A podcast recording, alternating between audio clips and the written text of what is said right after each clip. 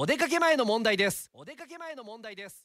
テイクオフ9テイクオフ9おはようございます。高橋正澄です。えー、昨日はですね現在ズミ山頂発売中の田子の月さん。3店舗ですね。最初が、えー、静岡城北店、えー、富士の本店そして最後裾野店。3店舗のトータルの1日店長をね、えやらせていただきまして各店本当にたくさんのお客さん、え来てくれました。たくさんメッセージもねまああんだけ来てくれたのに8通ですね。届いてますけどあまだ来てる。一応まだ来てる。あ出し惜しみ？あそうですか。あ来てるみたいです。嬉しいですね。でね昨日あの3店舗、えー、全部1日店長終わって三島駅で新幹線乗るためにこう車で向かったわけですけれども、えー、5時確か25分のこだまかな？下りこだまこう乗ろうと思って、えー、で三島駅に着いたのが5時20分だったんです。でまだチケット買ってないなと思ってそしたらもう本当にあの券売機、え、チケット券売機のところがもう満員でえー、ただ次自分の番やっていう時で1人パッとこう開いて、えー、そこに入ってチケット買って、まあ、結果新幹線乗れたんですけど、